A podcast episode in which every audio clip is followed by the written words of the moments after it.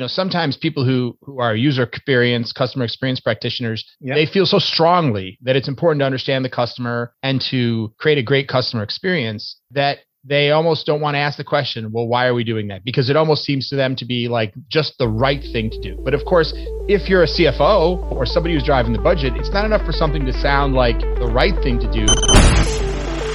Growing a business requires a holistic approach that extends beyond sales and marketing. This approach needs alignment among people, processes, and technologies. So if you're a business owner, operations, or finance leader looking to learn growth strategies from your peers and competitors, you're tuned into the right podcast. Welcome to the WBS Podcast, where scalable growth using business systems is our number one priority. Now, here is your host, Sam Gupta. Hey everyone, welcome back to another episode of the WBS podcast. I'm Sam Gupta, your host and principal consultant at digital transformation consulting firm Elevate IQ. The digital journey is more than simply identifying technologies and implementing them. The most challenging part of any digital initiative, especially if it involves customer interaction, is understanding customer behavior and what drives them to engage with your brand and make a purchase. Making assumptions or not involving your customer experience and service professionals in your digital strategy initiatives fires back as they are closest to your customers.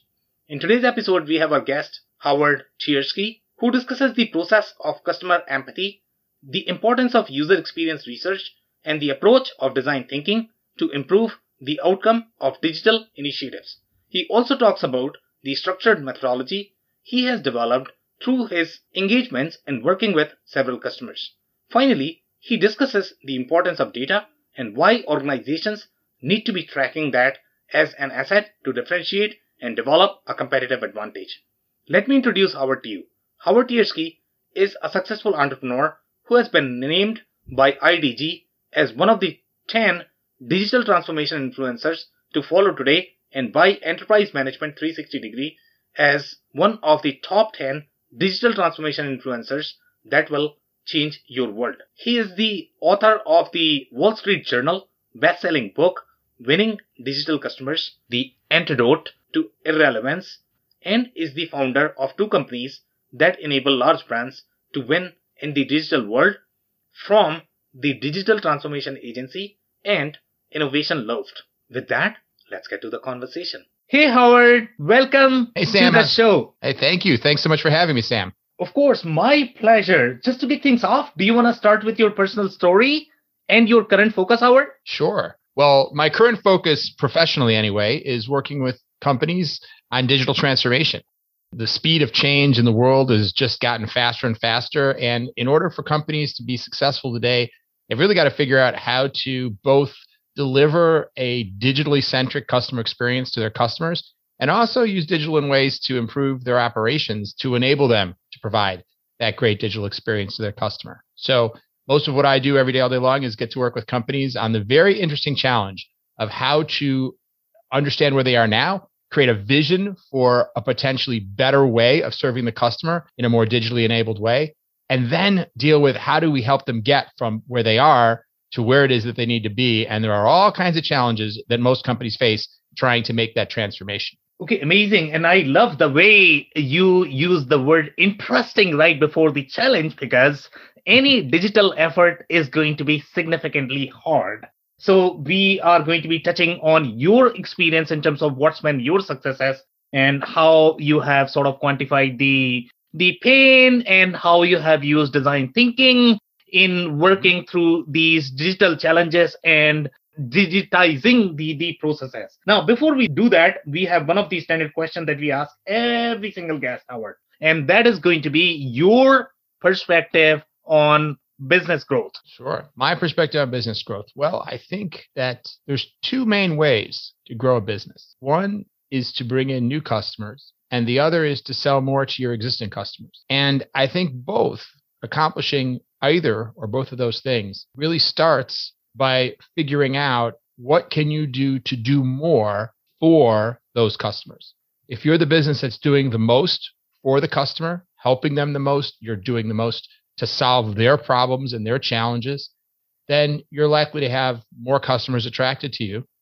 And when you can figure out how to solve an even larger array of the problems that your customers have, then those same customers will buy more from you because you have solutions to more of their problems. So to me, the core of figuring out how to grow is to figure out what can you do to serve the customer more. And you mentioned design thinking earlier. I, one of the key ideas that I'm always looking at is how can we use customer empathy, customer research to really figure those things out? Not the things that we want to do for our customers, but what is it that the customer needs so that we can use that as the basis to figure out where the opportunity is to serve the customer even more thoroughly and effectively. Okay, I love the way you describe doing more for the customers, and obviously, doing more is going to be enabled by some of the digital enablement, especially if you want to keep your costs the same. So that's one area, but obviously, you need to be researching a lot in understanding customers' need. And if you don't understand the customer's need, then doing more will probably fire back. So we yes. are going to be talking about the, the customer empathy and research. So let's talk about how you start on this process, especially from my experience when we get into a lot of different digital transformation. One of the disconnect that we typically see, Howard, is the need for the customer is always sort of going to be disconnected just because either the customers may be thinking, you know what, I have done a lot of research, but the research may not be as meaningful as it should be from the need assessment perspective. And sometimes they don't even spend enough time in researching. They simply have some assumptions on which they are operating. So from your perspective, and in, in your case, I think you have very structured approach that you talk about. So do you want to talk about how do you identify the pain, how you prioritize that? How do you how do you start on the understanding the customer empathy and, and research. Yeah, sure. Well, I, I think you're right about the fact that many companies are overconfident yep. in the level of insight they have into their customers. And, you know, to be fair, it's variable, right? I mean, there are some companies yep. that understand their customers well. There are some companies where there are certain people who understand yep. the customers very well, but they may or may not be the people making decisions about what investments will be made in customer experience or what changes will be made. For example, the people who work in your stores or your call centers and spend all day, every day talking to customers very often do understand the customers quite well, but they're not necessarily in the room when the decisions are made around the investments. And so I think one opportunity that every company has is to figure out who within the organization really understands the customer. And I think in many cases there are sort of um, apocryphal stories of what who our customer is and what the customer cares about that yep. get repeated over and over. And sometimes they're not true or they're not completely true, or they're not entirely accurate or up to date. And so, uh, and frankly, by the way, what COVID has done is dramatically change the world of all of our customers. And so, whatever we might have even correctly known about our customers before COVID is at this point largely out of date anyway. So, we all have to reset our belief that we understand our customers unless we've done customer research in the last few months as we enter this phase of moving out of coronavirus at least in many parts of the world depending on where you are you know it's a new world it's a new game and customer needs customers needs have changed so uh, we all need to sort of reset and say you know what we need to go back out and make sure that we're taking the pulse of our customers and i'm happy to talk of course about you know how, how to do that but i think that that's that's where it begins is recognizing that, yeah, we probably don't know the customer as well as we think we do. And at the very least, it makes sense if you think you know the customer to verify and validate that you really are correct in your assumptions because those are fundamental business assumptions. If you believe you understand the customer but you're mistaken, that can lead you to all kinds of wasteful investments, huge opportunity costs. So it's one of those things that even if you're right, you, it's worth spending the money to verify. And it's I've never had a project where we didn't come back from customer research. Usually we come back from customer research and we tell the client some things that they did already know, right? It's not like they don't know anything about the customer, but we're also usually coming back with some important insights that they did not. And it's those important insights that they didn't know, which is the value. And it's the opportunity very often to come up with something new that might differentiate your product or service in the marketplace. Okay, amazing insight there. So let's take some some scenarios here and examples and i am always trying to connect the dots here howard so let's say if i'm the executive of the manufacturing organization and I am listening to this podcast. And obviously, when you talk about the customer research, understanding customer needs, the more we understand, the better. But what problem are we trying to solve here? And what are the symptoms that I should be looking at in my organization to identify whether I understand the customers well enough or not? Is it that my products are not really aligned with the customer's need? Am I struggling with my sales? So, why am I starting on the process of understanding the customers? Is it the, the digital journey that I need to explore? Is that the reason why I'm trying to understand my customer. So can you describe the context a bit more? Why do I need to understand the customer in the first place? And then what outcome can I expect once I actually start the process? Sure. Well, that's a very, very important question. Uh, and I'm glad you asked it because, you know, sometimes people who, who are user experience, customer experience practitioners, yep. they feel so strongly, so strongly that it's important to understand the customer and to create a great customer experience yeah. that they almost don't want to ask the question, well, why are we doing that? Because it almost seems to them to be like just the right thing to do. But of course, if you're a CFO or yeah. a CEO or somebody who's driving the budget, it's not enough for something to sound like the right thing to do. Frankly, businesses are not in business to make customers happy. Businesses are in business generally for really only reason one reason which is to take money and turn it into more money yeah. and so if you're not doing that then you're wasting money at least from the perspective of most businesses and certainly from the perspective of the finance side of the house and so the question then is, well, why should we bother creating a better customer experience? Why should we bother uh, uh, focusing so much on the customer's needs? And and here's the reason.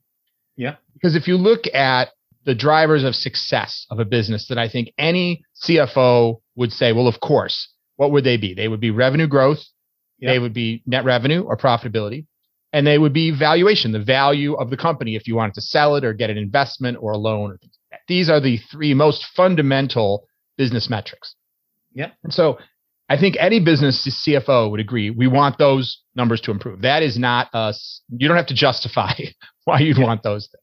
And so then the question is, well, how do you do that? What are the things you can do in a business to create more, you know, more revenue growth, profitability, and and um, value? And it turns out that there are many things, but the most important ways that you accomplish those goals is by influencing human behavior. Okay. If you can get people to do what you want them to do, then you will be in good shape as a business. And let's focus for the moment on the customer. Now, the customer is not the only people that we care about. For example, you have employees, shareholders, but let's just focus on the customer because usually they are the most important people.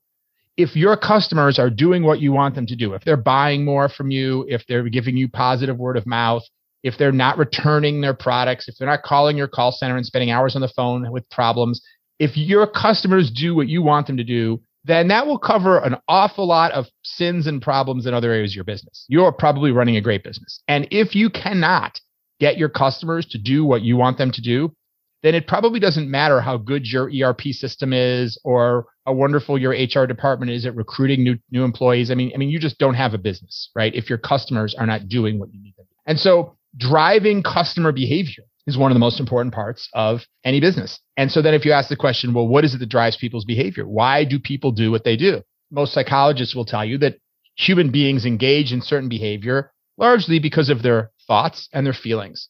Yeah. And we can dive into it more, but if you accept that premise, then the question is, okay, so as a business, what I really want to do is trigger the thoughts and feelings in my customer that will lead them to the behaviors that drive my revenue or my profitability, et cetera.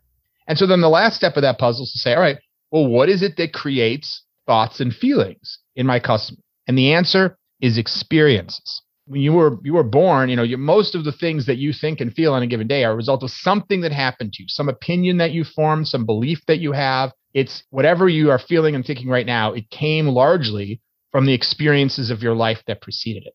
And so, as a business, a lot of what we're doing is creating experiences, whether that's a TV commercial, or whether that is something that happens when you walk into a store, or whether that's your experience of opening the package or using a product or calling a call center. But all of those experiences together have a huge impact on your thoughts and feelings about the brand and about your whatever reason you're going to that brand for help, whether it's a plumber or a doctor or a potato chip maker. And so this is why it's so important because the chain, the dominoes, if you will, that lead to money start from creating experience for customers that leads them to the thoughts and feelings that leads them to the behaviors that drive your profitability and, and net prof net net revenue and your um, ultimately your bet. So that's why that's the connection. And going back to what you said about research, then yeah, a lot of the research that we do and a lot of the research that I would suggest, and in my book I talk a lot about how to do this type of research, is to answer the question of what connects those dominoes. Because it's one thing to know that experience creates thoughts and feelings, which create behavior, which create business results. But the the the, the six hundred thousand dollar question is which experiences create which feelings and thoughts that will trigger which behaviors to understand the connections between those things. And so when we study customers, for example, we may study how a customer books a, a, a vacation, let's just say. And we're trying to understand, okay, well, what are they thinking and feeling? What are they doing? They're going online, they're researching, what are their what's on their mind when they're doing that? You know, and what are the past experiences that are causing them to say, should they call a travel agent? Should they go to Expedia or Orbitz? Should they go right to a cruise line website or a, or a Club Med website? Should they call their friends? Should they look on Facebook? Should they Google and look for articles? What what behaviors they engage in are being generated from things in most part that they've experienced in the past. So understanding all those connections helps you understand, okay, if I'm trying to influence that behavior, I need to understand, well, right now, this is what my customers are doing, and this is what's causing that behavior. And once you understand that, you're in a good position to start to create at least some some theories, some hypotheses about, hmm, well, if I did this, or if I did this or this other thing, perhaps that would influence the customer. If I sent them an ad that said this, if I sent them an offer or a coupon or something in the mail, or if when they come to my website, I show them this video that helps them understand this one thing that's a key part of what they're thinking about. Just one small example. We worked with a utility company that was looking to get more customers to sign up for electricity plans. Yeah. So we studied customers who were interested in possibly saving money on electricity to understand, well, if I offer you an electricity plan that's cheaper than the one you have now, why wouldn't you take it? Like, what would hold you back? And the answer turns out to be, well, there are a few things that might hold you back. Yeah. One of the things that people worried about, and we only learned this through researching them, was they worried, well, if I switch from the main utility company in my area, you know, whatever it is, you know, Boston Electric, and I go to your utility company that I never heard of, if there's a storm or something causes the power to go out, is the power to my house going to be restored much later because I'm not with the main utility? Well, yeah. that's not how it works, right? That is not ever going to happen because that's not how the industry works. But most people didn't know that. And so they had that concern. And once you understand that, well, then you're in a much better position to say, hey, by the way, don't worry about this. Let me explain this to you. This is how this works. You can still save money with no risk of any slower restoration of your power. But first, you have to understand people are thinking about that. If you don't even know your customers are thinking about it. And by the way, when we learned that, and when we went back to our client and we told them that was what their customers were thinking about, they laughed. And I don't mean that as a negative thing on them. They laughed yeah. because it was ridiculous. Because they understood how the electricity industry works and understands that the companies that man, that deal with fixing the trees and the, po- the power lines they have nothing to do with who's who's charging you for your electricity so it never even occurred to them anyone would worry about it because they know their industry so well. They know that this would never happen. And so they didn't mention it on their website. But in fact once you understand your customers thinking about it you know you, you want to deal with it because you want to change that that thought and that associated feeling. Yeah so some interesting examples there and i think this is very similar to one of the episodes that we have done related to value proposition where some of the companies such as your manufacturers or distributors or retailers they are simply going with the value proposition that they had let's say 20 years back. They are simply just pushing back, but the customer needs have changed significantly. And going back to your comment about how the expectations of customers have changed during COVID, I think that's going to have a massive impact overall in terms of the customer expectations. So if you are going to have this disconnect with your customers, obviously that is not good.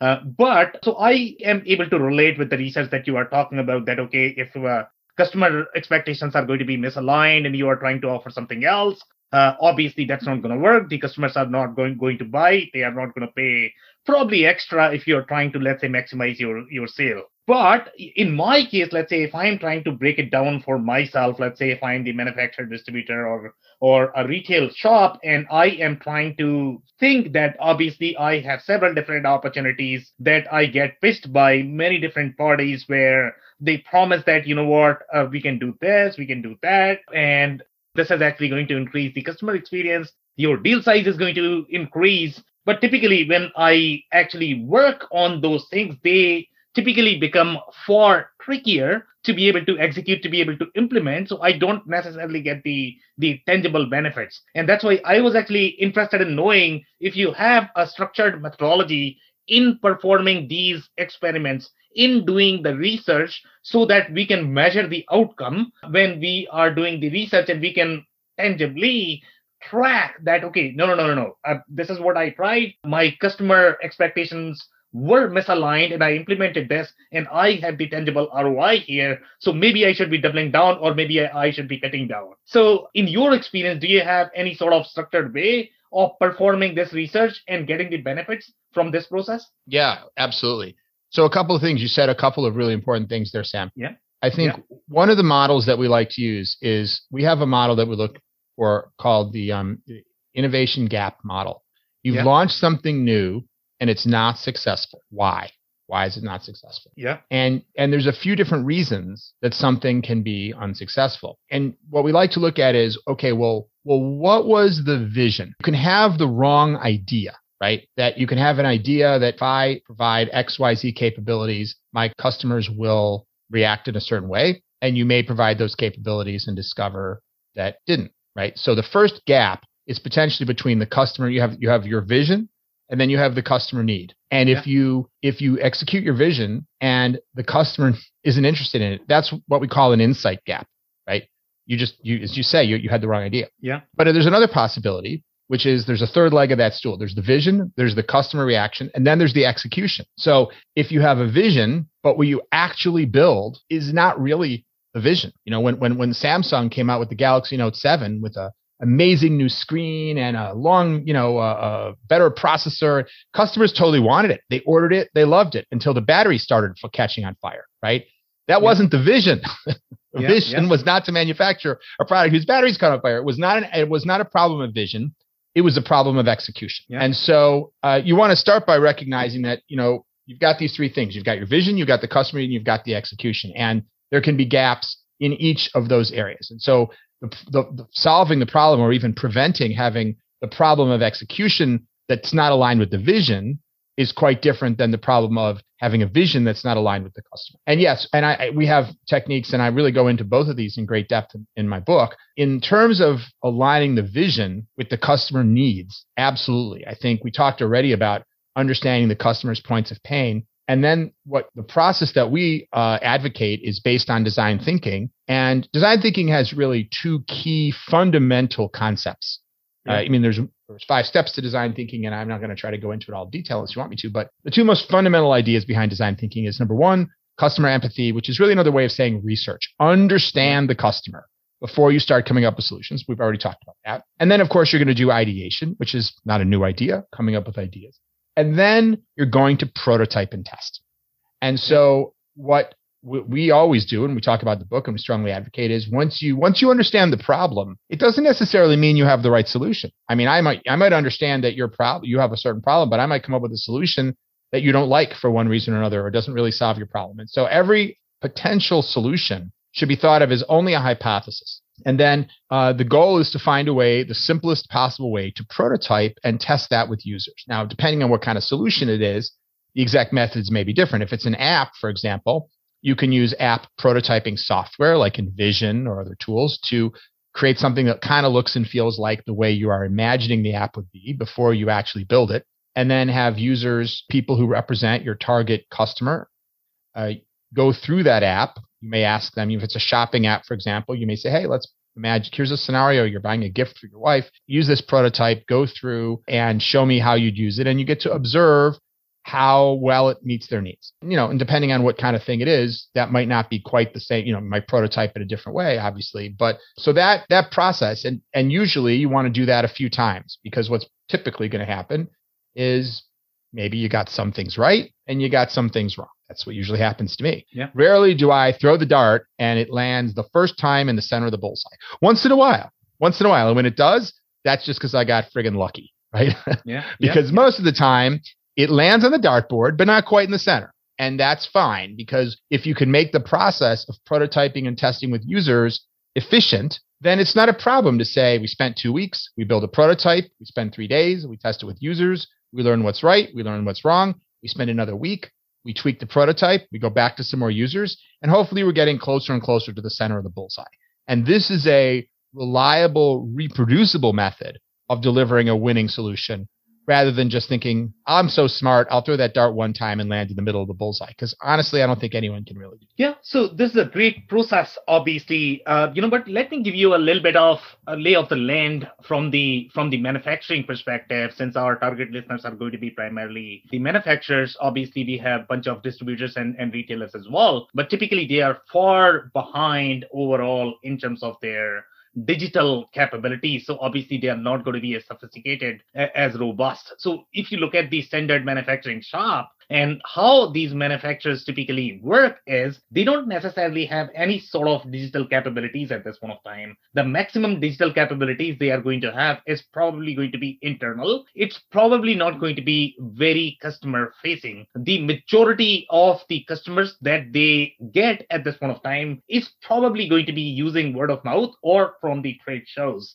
So the entire quoting process that they have is probably going to be manual. So obviously, the more uh, we bring them towards digital, the more uh, uh, traceability they are going to have. But I think one of the points that we need to touch is especially these these manufacturers are are trying to go digital and obviously you know it's not very easy for them to develop these digital capabilities overnight to be able to visualize. If we look at some of the other industries that have done this for a very long time, just because they could not survive in the market without these capabilities, now manufacturers need to be thinking about the developing these capabilities. And the way you are describing, hey, you know what? You need to put your customers at the center. You need to do the research. But for them, if they think about the digital capabilities, the maximum that they are thinking is, you know what? I need to put together a website.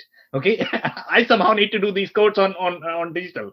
So uh, it's it's great that you are actually describing the whole process, but can you break it down a little bit for manufacturers? And I don't know if you are going to have any sort of stories where you have done this work from the scratch, where the your customers were not as digitally enabled, but they had this journey, let's say over five years, 10 years, I mean, they are not going to be building these enterprise app overnight. They are going to have some sort of phases in which they are going to take, let's say, one area to be digital first and then maybe move to the next area. So, do you have any stories where you have done work where the company or the customer that you were working with was not as digitally enabled and you sort of divided in the phases? You pointed out, okay, this should be your first priority, second priority, third priority, and and, and you work with them. Do you want to share that story? Sure. Well, yes, we work with many companies that you wouldn't necessarily consider to be the most digitally savvy companies. Yeah. Um, whether they're insurance companies or they're ma- manufacturing companies or distributors or government, healthcare. You know, there are many industries in which, you know, interestingly, some industries can be very technologically savvy. For example, you might have a manufacturer that has a very sophisticated robotic process for doing manufacturing that is quite high tech, and yet yeah. they may still be taking orders you know, written on three part forms, you know, and yep. that are filed in baskets and things like that, you know. I think so, yes, certainly. Uh, we, have done a great deal of that. And I think that a key part of that is to create what's your long term vision of where you want to go and then be able to prioritize change over time understanding what's going to have the biggest impact on your customers and on your your business results i think that um, but just take something very simple like like processing an order and giving a customer status on what is the status of the order that they've placed. Manufacturers who work with distributors or who work with retailers have an easier way of allowing uh, orders to be placed, allow them to quickly understand if I place an order today, what will my turnaround time be? When will I have it? What will my cost be? What will my shipping be? To be able to then see updates on, you know, when they can expect to receive, what they've ordered for inventory or whatnot. If you start to provide those kind of capabilities to your customer, what you want to understand from your research is okay, well, how does that impact their choice to select you as a manufacturer? I mean, of course, there's different kind of manufacturers, right? There are manufacturers that primarily manufacture for other they're basically in the B2B business, right? They're manufacturing yeah. for another company that's their product and they're manufacturers, you know, that are manufacturing and they're selling their product directly into a retail channel. But let's take, for example, a B2B manufacturer that's manufacturing plastics, uh, you know, objects made out of plastic. Well, you know, the, the, the customer that's coming to them, there's many ways, there's many points of pain for a consumer product package, consumer product company that calls up a manufacturer and says, Hey, I need you to manufacture this component for me. They need to make sure they get the color correct because it may need to match other parts of their product that are coming from different manufacturers. They need to make sure they understand when they're going to have it. They need to make sure that it fits. How close is it to specifications? All those kinds of things. So the question is, okay, do they have pain and challenges in those ways? Are there things that slow them down? what is their process? What is the process for that customer of yours, in this case, a B2B customer, who's trying to perhaps deal with multiple manufacturers that are each making a component of something which they're going to then assemble together and sell as a product at wherever, at Home Depot or whatever it may be. So once you understand that, you may all of a sudden realize, aha, you know, if I were to provide some kind of let's say it's as simple as a, a, web portal that allows them to log in and see the exact status of their order, or even something that connects, or you may discover that you know what? They don't want a web portal. They want uh, an API. They're sitting there. Your customers are sitting there with dealing with many manufacturers, and they want you to be able to have data automatically pushed to their systems that show them the status of everything that you're manufacturing for them, that show them the status of your manufacturing capacity. Um, you know, imagine, for example, imagine I'm sitting here and I'm I'm the customer, right? I work for uh, a company that makes I don't know ladders, right? And yeah. but I manufacture, I you know, I, I sell the ladders to to to Home Depot and other other retailers. But I have to, I have an aluminum part of the ma- ladder that has to be fabricated, and I have a plastic part of the ladder that has to be fabricated. And so let's say I realize I need more feet for my ladder, and so I'm going to reach out to a plastic fabrication manufacturer, and I'm going to say, all right, I and all of a sudden I realize I need more more of this part. Now imagine I've got several different manufacturers that I can go to because I have several lined up to that can make this part for me.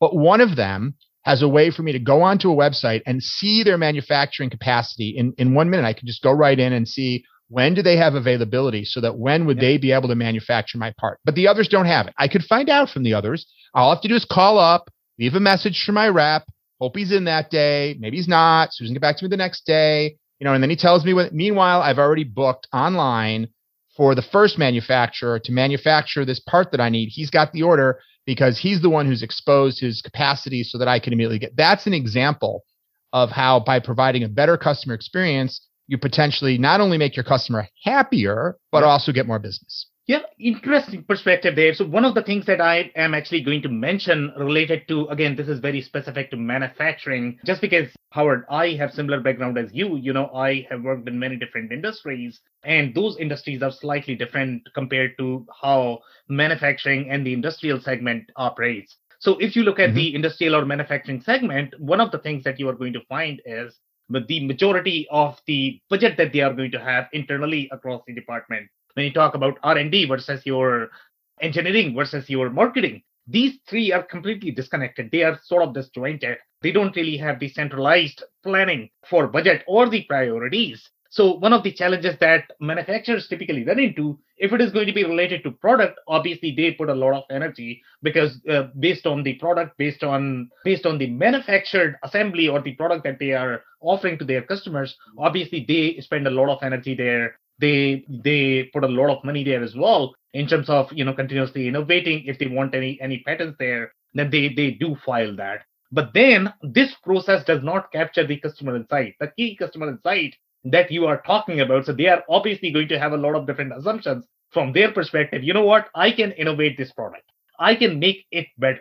But you don't really have the fact based decision making where you have a centralized database from the customer data where you can you know look into that and figure out okay this is what happened in in last five years based on the customer interactions because you don't really have that uh, some sort of either e-commerce data or digital data. So you are missing that insight completely and your processes are going to be completely disconnected. So based on this scenario do you see a lot of challenges here? Do you feel that let's say if you were the manufacturer in this scenario would you be afraid in innovating these products without having that customer insight and if you were, what would be the steps that you would take to centralize this to make sure that the innovation is going to be aligned with the customer's expectations? Yeah. Well, I would be very afraid. And first of all, uh, I'd be afraid of two things actually, yeah. based on the the siloed approach that you just described. Yeah. And the first is, and if you go back to what I said earlier about why why do products fail? Yeah. You know, if I don't have customer insight, then I'm really, you know, I'm throwing darts blindfolded. Yep. I might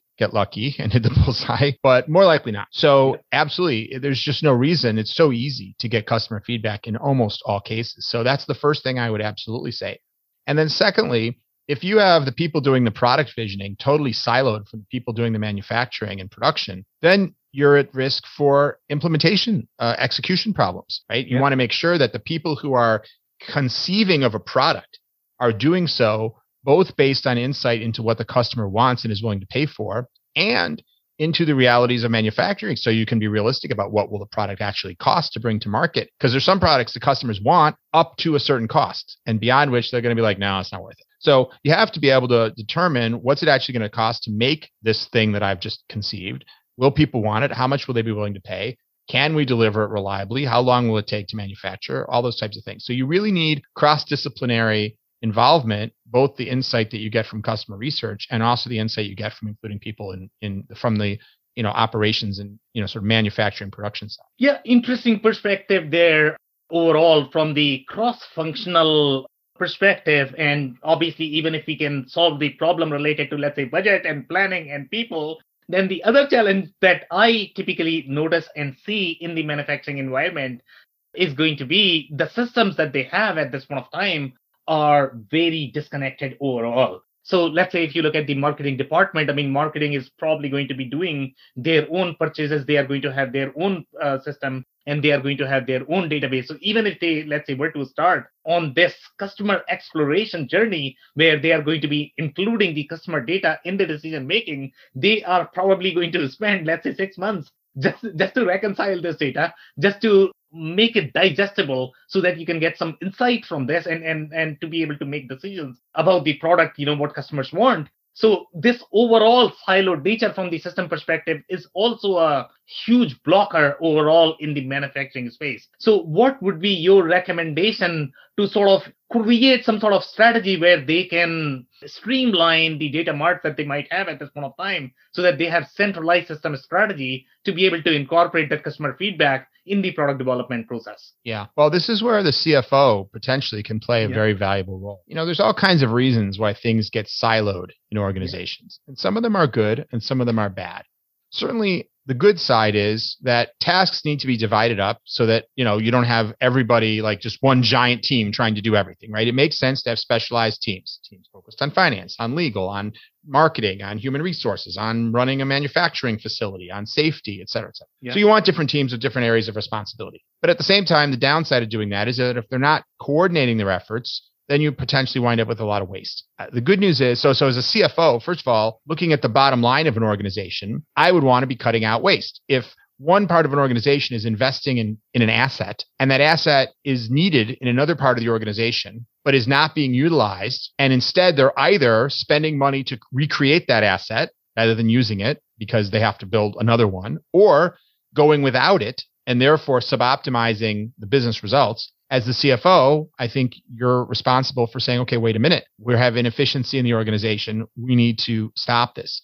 And the good news is the CFO has the power of the purse because whatever someone wants to do, such as collecting data, it's going to cost money. And the CFO has got their hand on the purse. So, you know, what you need to do, just like any kind of governance within an organization, uh, you know, most people because they're siloing for a reason, and I know I said there were good reasons and bad reasons. Sometimes it's just politics. Sometimes it's someone saying, "Well, I run, I run marketing, and I've got my data, and I'm not sharing it with you." And that's unfortunate when that happens, but it's also human nature, and it happens a lot. Of course, it's not really the guy who runs marketing; it's not his data; it's the company's data, right? He didn't pay for yeah. it on his personal credit card, but nevertheless, people get that psychology and mindset, and so the CFO needs to use his authority or her authority to make sure that they know what's being purchased. They know what money is being spent. You know, the other department that needs that data may not know, but the CFO should know where money is going and how it's being spent.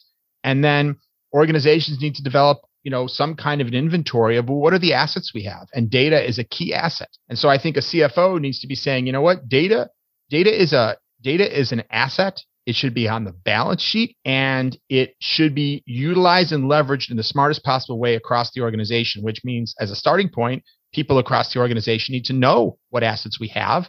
And then we need to have a governance process in place where people can request to utilize the asset instead of it just sitting unused. So all of that, I think, is the domain of the CFO, and I think that uh, that's what they need to do. They need to make sure they know what exists and they're communicating broadly within the organization where you can find out about what exists so people get in the habit of not just spending money to recreate something but first going and checking the closet and saying you know what before we order 100 more staplers we should check the supply closet. We may have some staplers in there. You know, we might not need, to order anymore. So I don't know if that answers your question, but I think the CFO is the, the corner of it cornerstone of all this. Interesting. And I am super fascinated about the comment that you just made about keeping data on the balance sheet. So I know that, you know, when you look from the accounting perspective, obviously you are going to have your systems, you are going to have, if you have any sort of software or any of the assets, they are probably going to sit on the balance sheet. And we all talk about how much data is actually the real currency and the real money because based on the information, you can do a lot of things. But I don't know if any of the companies companies or industries have really started quantifying the value of information and tracking that because in my opinion i think that could be significantly valuable so in your experience have you seen any sort of quantification of the information power that these companies might have and if you have actually seen the scenarios where these companies are tracking the power of information on the balance sheet Sure. So first, well, first of all, um, I'm not a CPA.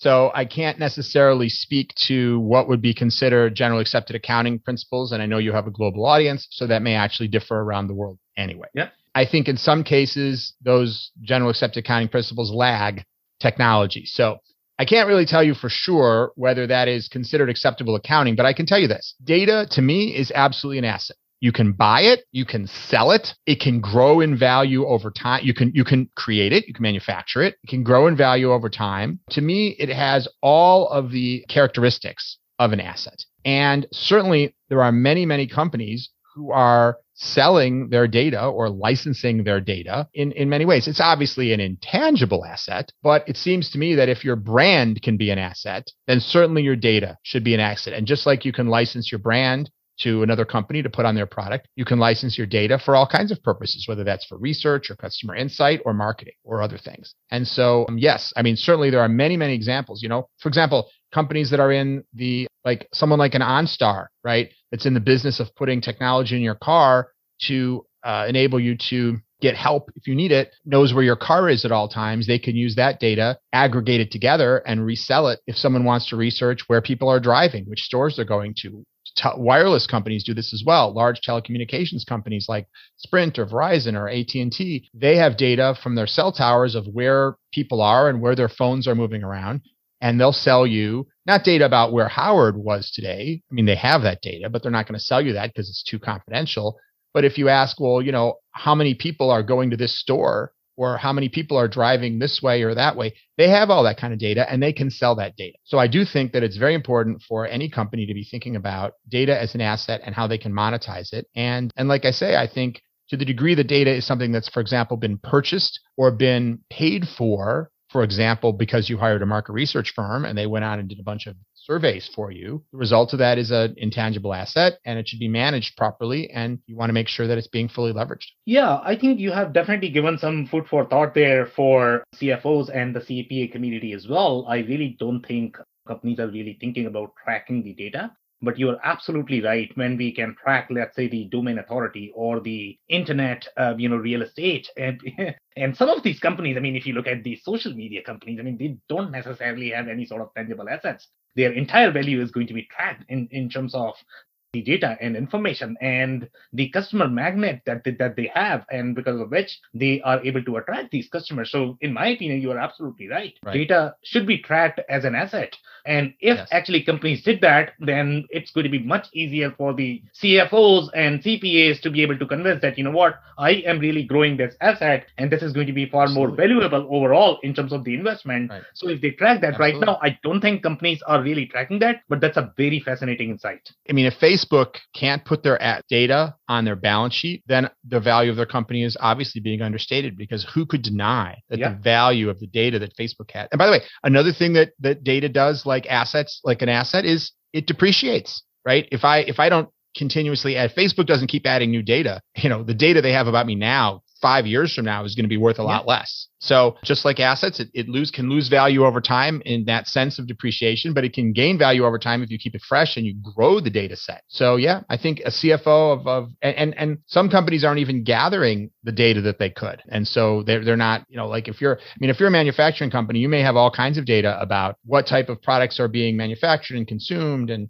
things like that. And you know, there are companies like NPD and Nielsen that aggregate that kind of data and they resell it. And that's that's their product is just selling data. And the data that they sell comes from retailers, distributors. I'm not sure if it, any of it comes from manufacturers, but it certainly could. That essentially they know a little piece of the puzzle of what is being put into the consumer, you know, kind of distribution chain, if you will. How many, how many, you know, of this color, how many of that color, how many of this size, how many of that size, how many of this style, how many of that style, and then other people who want to know that they they pay for those seats, and it can be quite expensive. Yeah, you are absolutely right. And on your comment about, let's say, even if you have your brand, if you're not continuously refreshing that, that can actually go in value, uh, whether you are talking about your marketing presence, whether you are talking about your brand presence, all of that need to be refreshed. And so is data. So that's a very fascinating insight overall on that note, Howard, we are about time right now. Do you have any last minute closing thoughts?